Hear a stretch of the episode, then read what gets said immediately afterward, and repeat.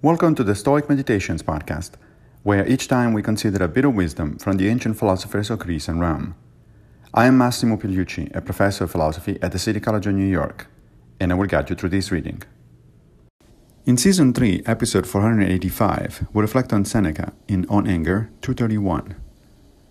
People think some things unjust because they ought not to suffer them, and some because they did not expect to suffer them. We think what is unexpected is beneath our deserts. Fabius was wont to say that the most shameful excuse a general could make was, I did not think. I think it the most shameful excuse that a person can make. Think of everything, expect everything. The Fabius mentioned by Seneca likely is Quintus Fabius Maximus Verrucosus, nicknamed Cunctator, meaning the delayer, because of his famous military tactics against Hannibal which consisted in targeting the enemy's supply lines, given that a frontal assault was for the moment unthinkable. He is regarded as the originator of what we today call guerrilla warfare.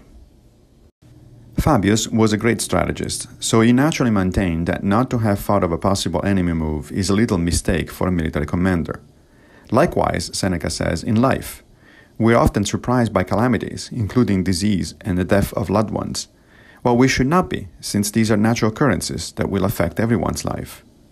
Instead, we say rather irrational things like, I didn't deserve this, as if the universe were actually distributing good and bad in proportion to how people merit them.